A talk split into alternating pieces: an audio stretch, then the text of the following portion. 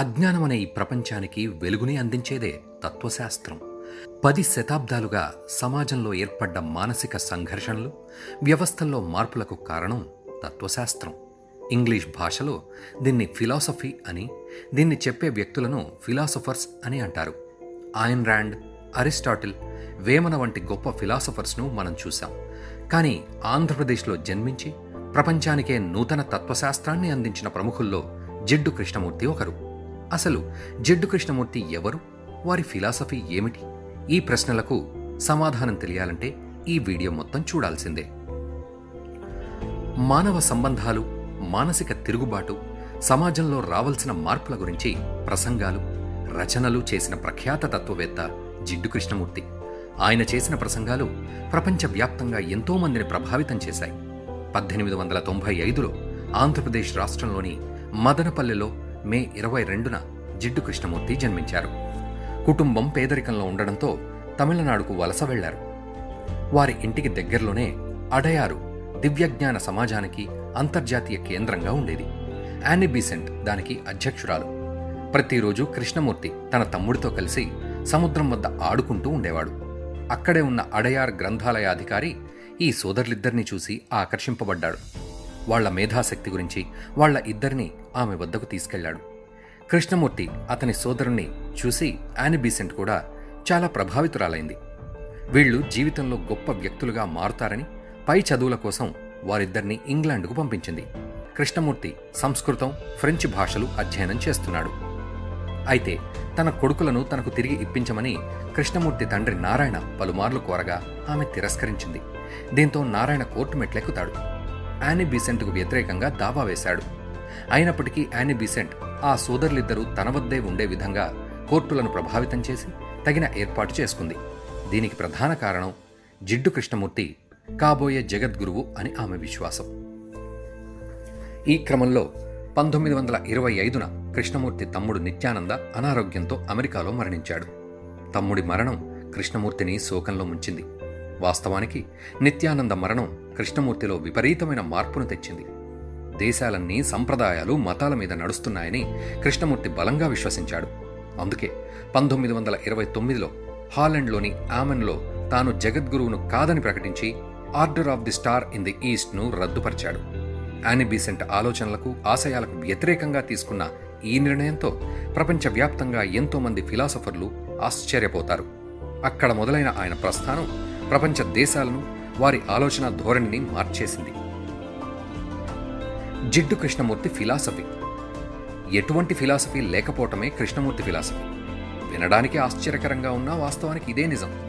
కృష్ణమూర్తి ఈ విధంగా అంటారు: నీవెప్పుడైతే నిజమైన జ్ఞానాన్ని సంపాదిస్తావో అప్పుడే నీకు నిజమైన ఫిలాసఫీ అందుతుంది. అంటే ఈ ఫిలాసఫీ నువ్వు ఎలా జీవించాలో చెప్పదు, ఏ విధంగా బ్రతకాలో చెప్తుంది. జీవించడం, బతకడం రెండూ వేరువేరు. నువ్వు మతం కోసం జీవనాన్ని కొనసాగిస్తే అది జీవించడం అవుతుంది. అదే నువ్వు జ్ఞానం కోసం జీవితాన్ని గడిపితే అది బ్రతకడం అవుతుంది. ఇదే జిడ్డు కృష్ణమూర్తి ఫిలాసఫీ.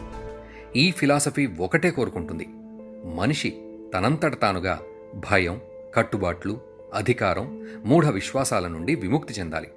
ప్రపంచంలోని అన్ని తాత్విక చింతనల్లో ఇటువంటి సిద్ధాంతం ఇదే మొదటిది. జీవితంలో ప్రశాంతంగా, సంతృప్తికరంగా, ఏ సంఘర్షణ లేకుండా జీవించడం ఎలానో తెలుసుకోవాలంటే జిడ్డు కృష్ణమూర్తి ఫిలాసఫీ తెలుసుకోవాలి.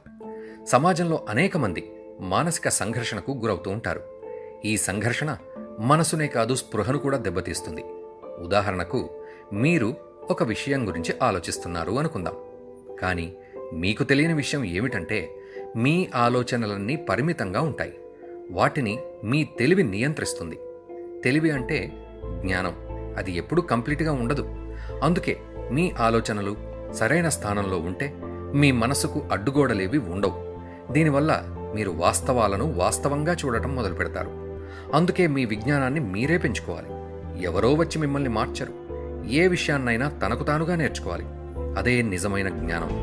వాస్తవాలను వక్రీకరించకుండా ఉన్నది ఉన్నట్లుగా చూసే మనస్సు కావాలి. అప్పుడే నీ జ్ఞానం వికసిస్తుంది. సమాజాన్ని మార్చడం ఎలా? సమాజాన్ని మార్చడానికి సోషలిస్టులు, కమ్యూనిస్టులు చాలా ప్రయత్నాలు చేశారు. అసలు సమాజం అంటే ఏమిటి? మనందరి పర్సనల్ రిలేషన్షిప్స్ కలిపితేనే ఈ సొసైటీ. మీరు మీ వ్యక్తిగత సంబంధాలను పూర్తిగా మార్చితే సమాజం కూడా మారుతుంది. ఈ ప్రపంచాన్ని మార్చాలంటే మనం మానసిక యుద్ధం చేయాలి. అదే ప్రపంచాన్ని మారుస్తుంది. ఒక్క మాటలో చెప్పాలంటే జిడ్డు కృష్ణమూర్తి ఫిలాసఫీ జ్ఞానం గురించి చెప్తుంది. దీనికి అర్థం ఏమిటో ఆయన మాటల్లోనే విందాం. ఎల్లప్పుడూ నీ బుద్ధిని గర్వం నుండి దూరంగా ఉంచు. గర్వం అజ్ఞానం నుండి పుడుతుంది. తెలివి లేనివాడు తానే గొప్పవాడని అనుకుంటూ ఉంటాడు. తాను ఏదో గొప్ప పనులు చేశాను అనుకుంటాడు. తెలివైన వాడు దేవుడే గొప్పవాడని, మంచి పనులు అన్నీ దేవుడే చేస్తాడు అని అనుకుంటూ ఉంటాడు. కానీ నిజమైన వాడు జ్ఞానాన్ని సంపాదిస్తాడు. వాడే అసలైన పనులు చేస్తాడు. ఆయన రాసిన పుస్తకాల్లో నాకు తెలుసా అనే పుస్తకం అత్యద్భుతంగా ఉంటుంది.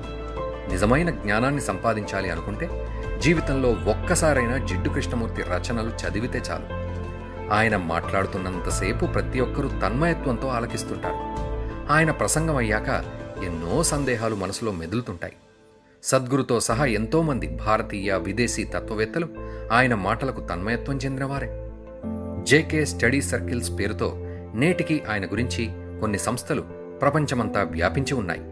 ఆయన పేరు మీద అనేక విద్యాసంస్థలు కూడా ఇప్పటికీ నడుస్తున్నాయి.